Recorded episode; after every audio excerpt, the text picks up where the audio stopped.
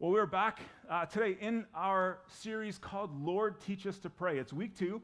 Uh, last week we jumped into the series and we said, uh, I'm not sure that there is anything in our Christian journey, in our discipleship journey, or our, our apprenticeship to Jesus that we know we should do, but we feel like we just aren't good at it. Again, maybe that's just me, but I know lots, I know it's not just me. I know that many of us think I, I should be a better prayer. I'm not sure if I'm doing it right. I'm not sure if I'm saying the right things. I, I, I, want to grow in it wherever I'm at. And so, looking at the New Testament, looking at the Gospels, there's actually only one time where the disciples turned to Jesus and said, Hey, Jesus, can you teach us something? And it was this Lord, teach us to pray. And so last week we, we looked at that, that first line of the Lord's Prayer or the model prayer of what does it mean to uh, call God our Father in heaven? And this week, we're going to continue into the next line of that prayer. Uh, the first line we said is an, is an address. It's, it's kind of the, the Dear God sort of opening to the prayer. But now we step into the first of six petitions or statements or kind of prayer requests, if you will. So if you have a Bible, you can open up to Matthew chapter 6. Uh, this morning we'll be in verse 10. So, the first petition, the first ask that Jesus teaches us to ask for in this model prayer, he starts off and says, Pray like this Our Father in heaven, hallowed be your name. Hallowed be your name. Now, that, that word hallowed isn't one that's really used often today. I haven't used it this week except in writing my message. And yet, still, many of our modern, almost all of our modern Bible translations still plunk it in this verse. It, it's like uh, we're going we're gonna modernize the English except for this word hallowed. We're going to keep the old King James for that word. So it's there. So it's important that we kind of understand what it means. And if this is the, the first sort of opening phrase of the prayer, maybe the, the, the, most important one because it's at the start, it's probably important that we know what it means, right? Well, Dr. Martyn Lloyd-Jones writes this. He says the word hallowed means to sanctify or to revere or to make and keep holy. And so this word gets at the majesty and the holiness and the grandeur of God and His name. Now, it doesn't take much time going through scriptures, going through the Bible at all, to notice that the Bible uh, clearly describes God as holy throughout. One maybe familiar example to us is from the beginning of the book of Isaiah in the Old Testament. The book opens with Isaiah getting his call to be a prophet of God. And he's got this vision of the Lord. Uh, and he kind of steps into the throne room and he's got this vision of, of God sitting on his throne in the throne room with these, these seraphim or a type of angel around him on either side. And one of these seraphim speaks up and declares to another one there. Do you remember what he says? Holy, holy, holy is the Lord God of hosts. The earth, the whole earth, is filled with his glory. Now, in the Bible and, and in our common language today, whenever there's repetition, it's to add emphasis, right? Like that hockey game last night was really, really good. The Oilers are really, really hot right now. Like, emphasis, right? So notice that back in this passage here, it wasn't enough for the angel, for the seraphim to say, God is holy, and move on. It, that, that wasn't enough. The seraphim had to repeat holy three times to try to capture the depth and breadth of God's holiness. Uh, one writer says, Holy, holy, holy is meant to stretch the boundaries of your imagination. Whatever it means to say that God is holy, you need to know that He's on an entirely different category of holiness. He is much holier than you ever thought holiness could be. And it, it's actually stunning that the angel says, okay, I can't just say God is holy. I'm going to say God is holy, holy, holy. But not even that is enough. He has, the angel has to continue and say, the whole earth is filled with his glory. So, how great is the holiness of God? It's, it's great enough to fill the whole earth. We live in one of the most beautiful places in the world, and within half an hour to 40 minutes, there are some of the most beautiful drives in the world. And the whole earth, everything we can see, everything we can dream, all that, that when we think about that compared to God, all we can think of is bigger. God's glory is bigger than that. Everything we can see, all the things around us, is meant to, to humble us with the realization that God is fundamentally unlike us. To help us understand that, that the, the God we're dealing with and the God we're talking about is completely different than anyone or anything we have ever dealt with before. These words are meant to, to blow our minds. He is holy, holy, holy. He is earth fillingly, gloriously holy. He is unlike anyone or anything that has ever been called holy before. He's actually the definition of what it means to be called holy. When compared to God, nothing else that exists is ever holy, let alone holy, holy, holy. Again, think about the most beautiful scenes, the most beautiful moments, the most emotion driving times you've ever had, and consider that's only a shadow of the greatness and glory of God. What does it mean when we call God holy? As this line in our prayer tells us, teaches us to do. Well, the, the word for us holy comes from the Hebrew word kadosh, which means uh, kind of a direct translation to cut. And so, first, uh, to be holy means to be, to be cut off or to be separate from everything else. It means to be in a class of your own.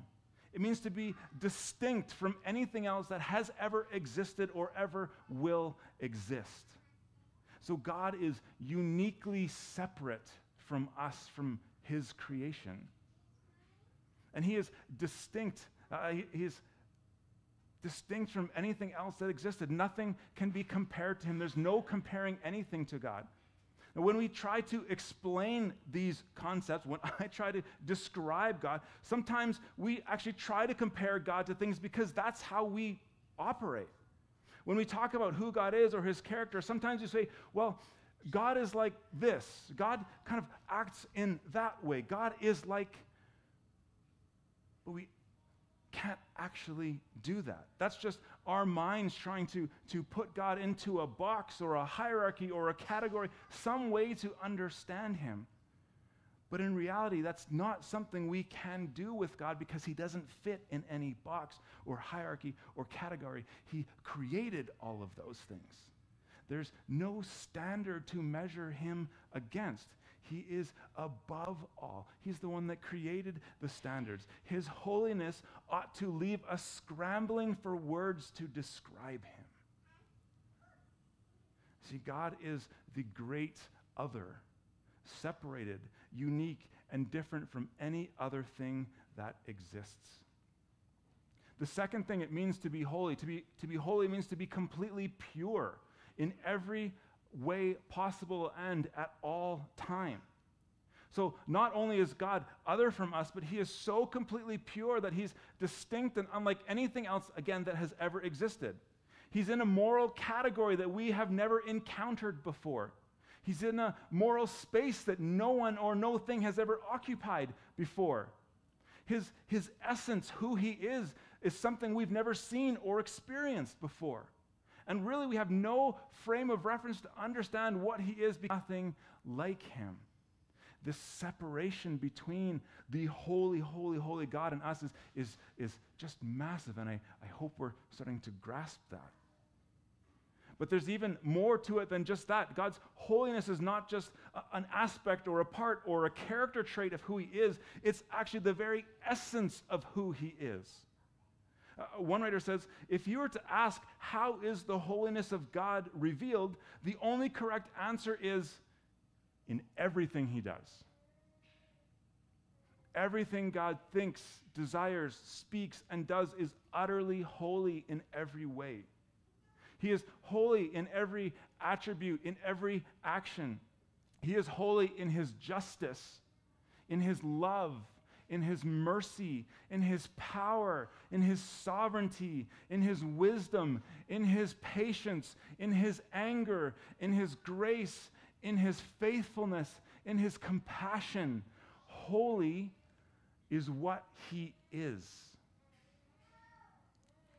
In Exodus 15, verse 11, uh, we, uh, the text asks, Who is like you, O Lord, among the gods? Who is like you, majestic in holiness and awesome in glorious deeds and wonders? 1 Samuel 2 2 declares, There is no one holy like the Lord. There is no one beside you, and there is no rock like our God. This doctrine of God's holiness, this, this understanding that God is holy, not just he acts holy, but he is holy, is foundational to the Christian faith. It's, it's right at the center of the grand narrative of the gospel of Jesus Christ. See, without the holiness of God, without him being this as we've described, there would be no moral law for humans or the world to operate under and be responsible to. If God was not holy, there would be no divine anger at sin. There would be no perfect Son sent as an acceptable sacrifice. There would be no vindication at the resurrection. There would be no final defeat of sin and Satan. There would be no hope for a new heaven and new earth where holiness will reign over us and in us forever. The biblical story would not be the biblical story if it were not written and controlled at every point by one who is holy at all time and in every way. Paul Tripp, who's a, a, pastor and author and counselor in the States, also points out that any explanation of the holiness of God must lead us to seek and celebrate His grace.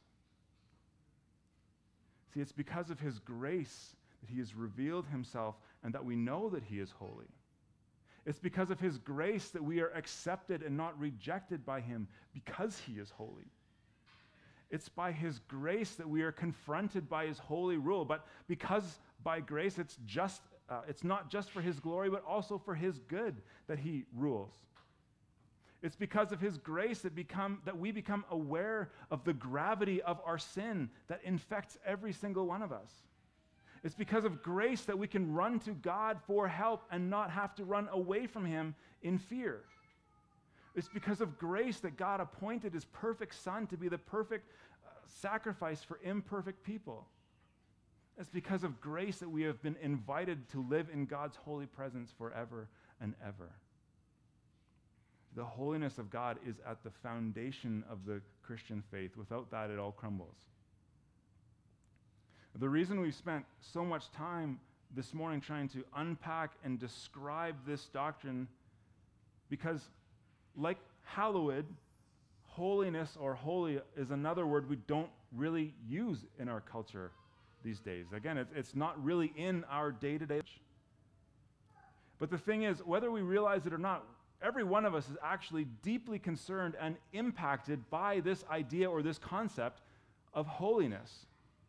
See, if, if, if to be holy means to be set apart, or it means to, uh, that, that it points to something or someone that's wholly other, and if, if to hallow something is to make that thing the most important thing in your life, which means to worship it, then in this sense, whether you call yourself religious or not, every single one of us hallows something. American writer David Foster Wallace recognized this, and he gave a commencement speech uh, a few years ago at Kenyon College, and he told the graduates this. He said, In the day to day trenches of adult life, there is actually no such thing as atheism. There's no such thing as not worshiping. Everybody worships. The only choice we get is what to worship. And an outstanding reason for choosing some sort of God is that pretty much anything else you worship will eat you alive. If you worship money and things, if they are where you uh, tap real meaning in life, then you will never have enough. If you worship your own body and beauty and sexual allure, then you will always feel ugly. And when time and age start showing, you will die a million deaths before they finally plant you. If you worship power, you will feel weak and afraid. And you will need ever more and more power over others to keep that fear at bay. If you worship your intellect, trying to be seen as smart, you'll end up feeling stupid and a fraud, always on the verge of being found out.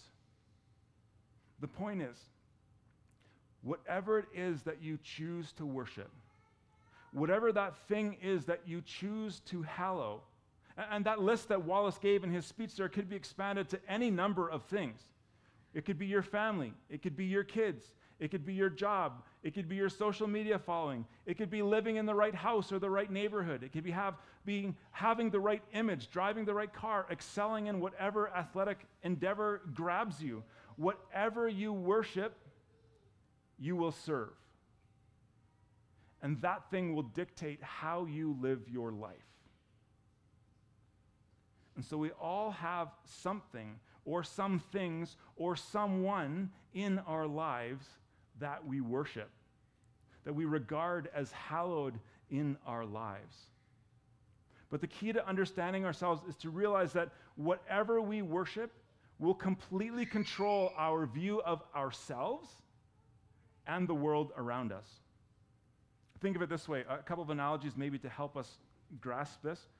The, sun is the brightest light that our eyes can see, but it, it's more than that because the sun lights up everything else. And so it's by the light of the sun that we see and interpret everything else.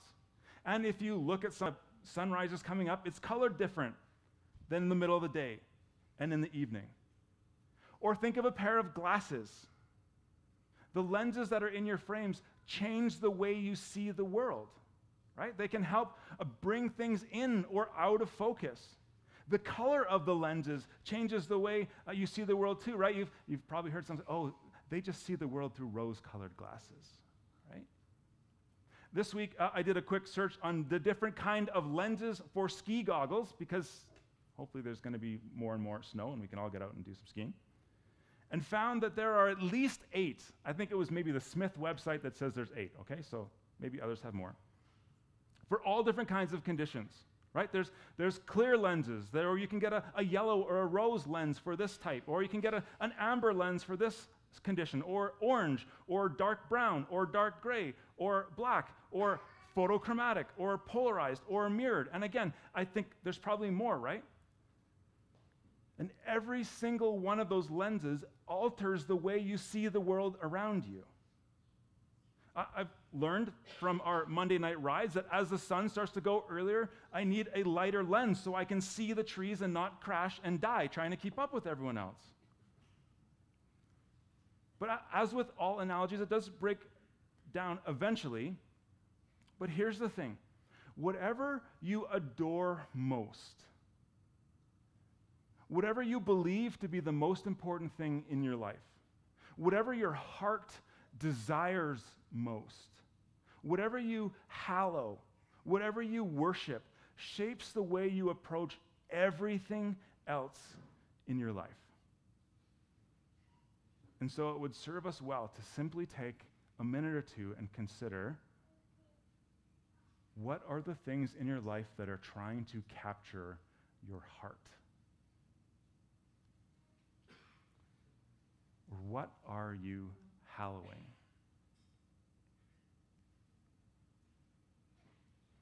And as we think about these things, and as, as maybe the Holy Spirit brings some things to mind, keep in mind th- this thing or these things, they may not be overtly bad or sinful, like kids or work or family, right?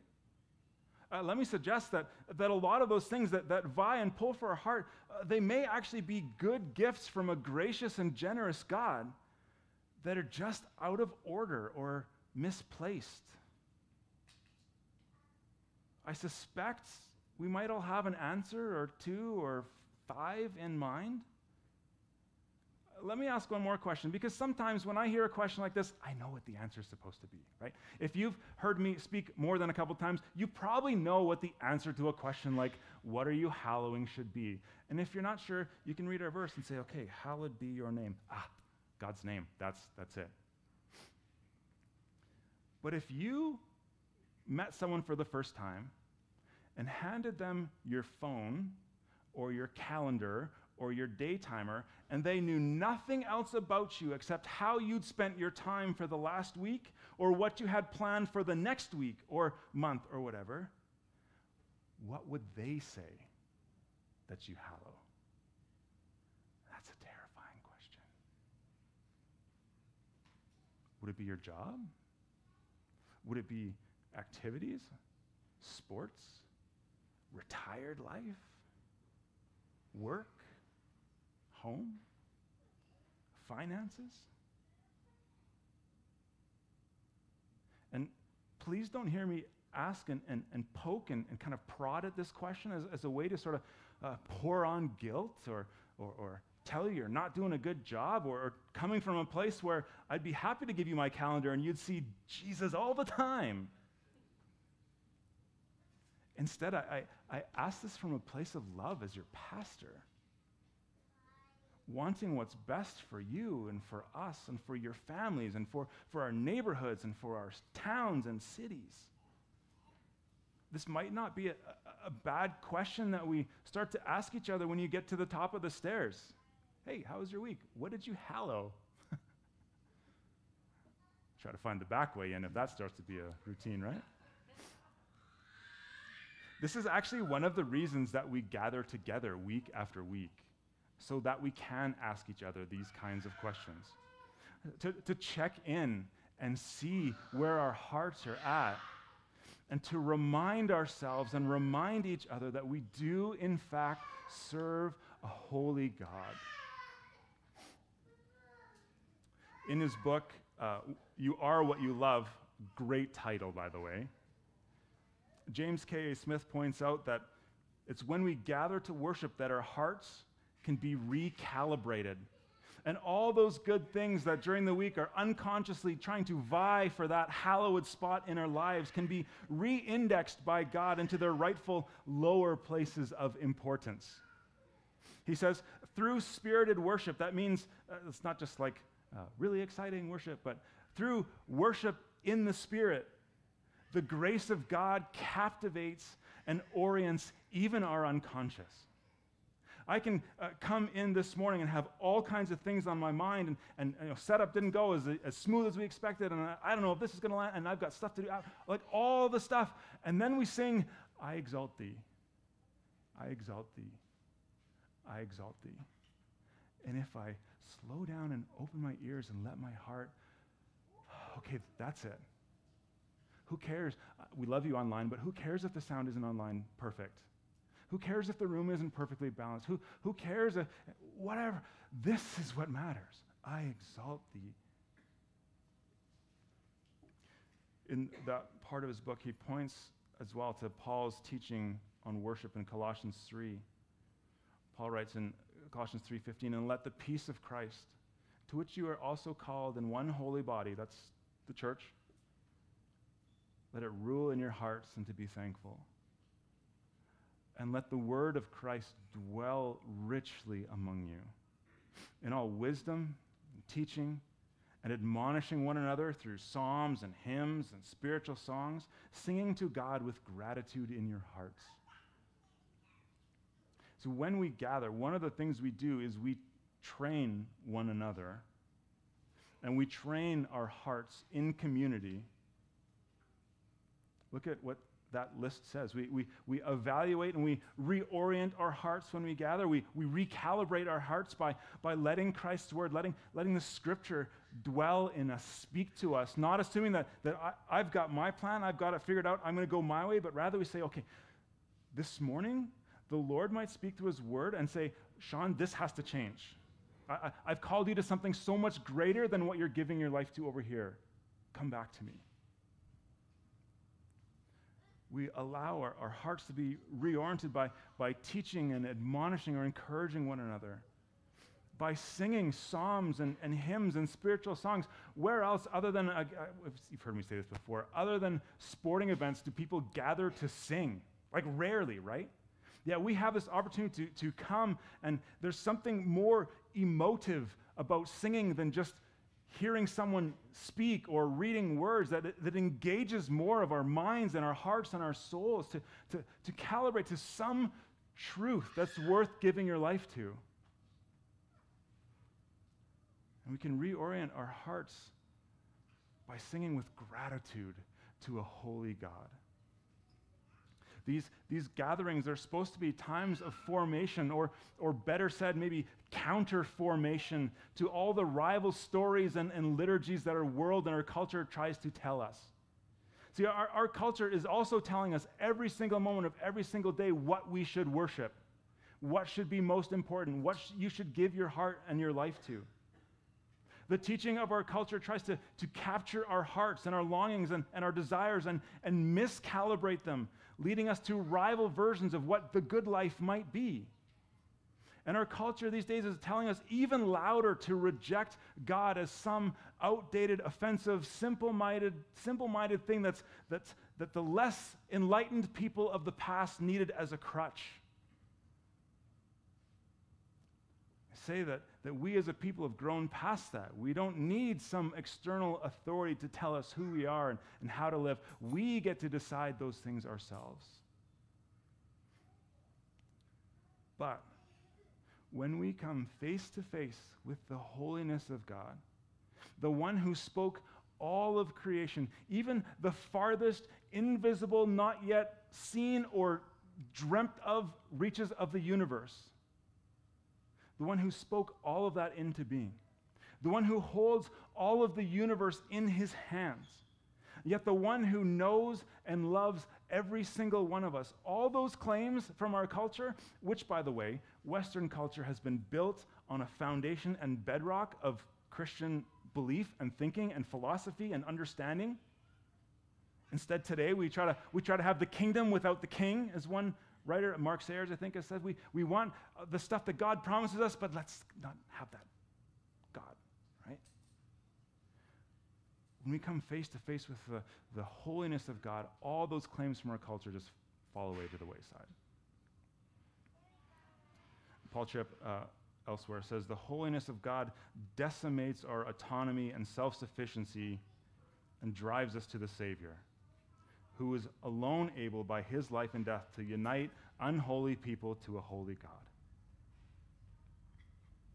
And we've spent a lot of time this morning talking about the holiness of God and, and what it is in our lives that we treat as holy or hallowed, and we don't want to rush away from those things. I hope that you spend some time this morning or this week thinking about that.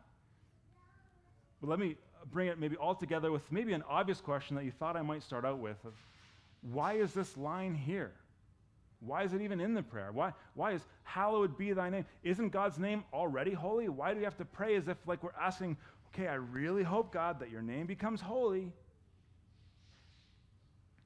Maybe after where we've come today, the answer to that is, clear. Maybe not, though.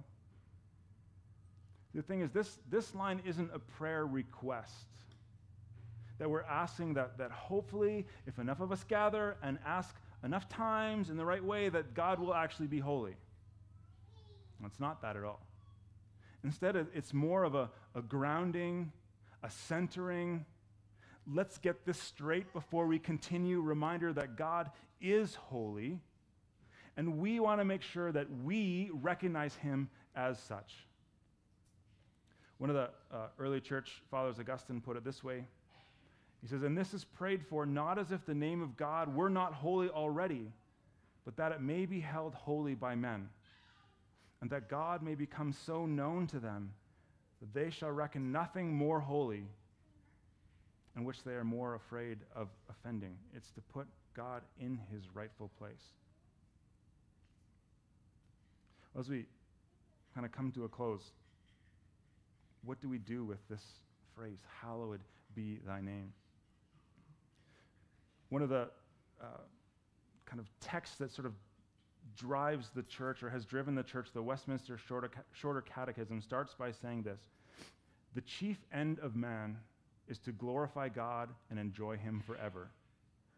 That, that's keeping God holy, if you will. And it's essential that we realize that, that this is a single end. It's not two things. It's not as though we, okay, I have to glorify God, and then I also have to go over here and enjoy Him forever. It's, it's all one thing, they, they come one with another. Our holy God has made us to find our deepest fulfillment, our highest joy in hallowing His name. And doing that through prayer and worship and service and how we live our everyday life. Yet it's because of God's holiness and our sinfulness that there's a gap that has separated us from God. And yet, in His holiness and in His grace, God was not satisfied to leave that gap in place. Instead, He sent His Son, Jesus, to rescue us. Jesus, who was God in the flesh, hallowed the Father's name perfectly his whole life. And then, then he went to the cross, died for our sins, and rose again so that we could be forgiven. And that chasm between us and a holy God could be crossed.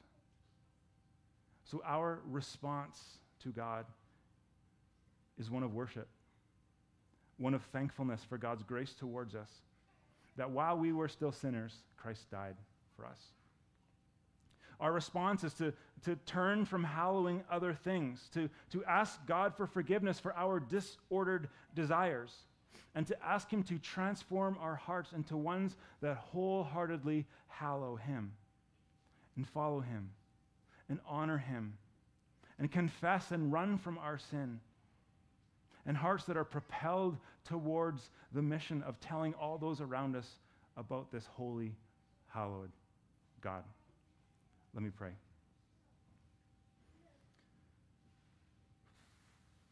God, thank you for these words. Thank you for who you are. I, I pray that this morning we would just grasp even a little more of a sense of, of just how holy you are, how other you are, how, how separate you are from your creation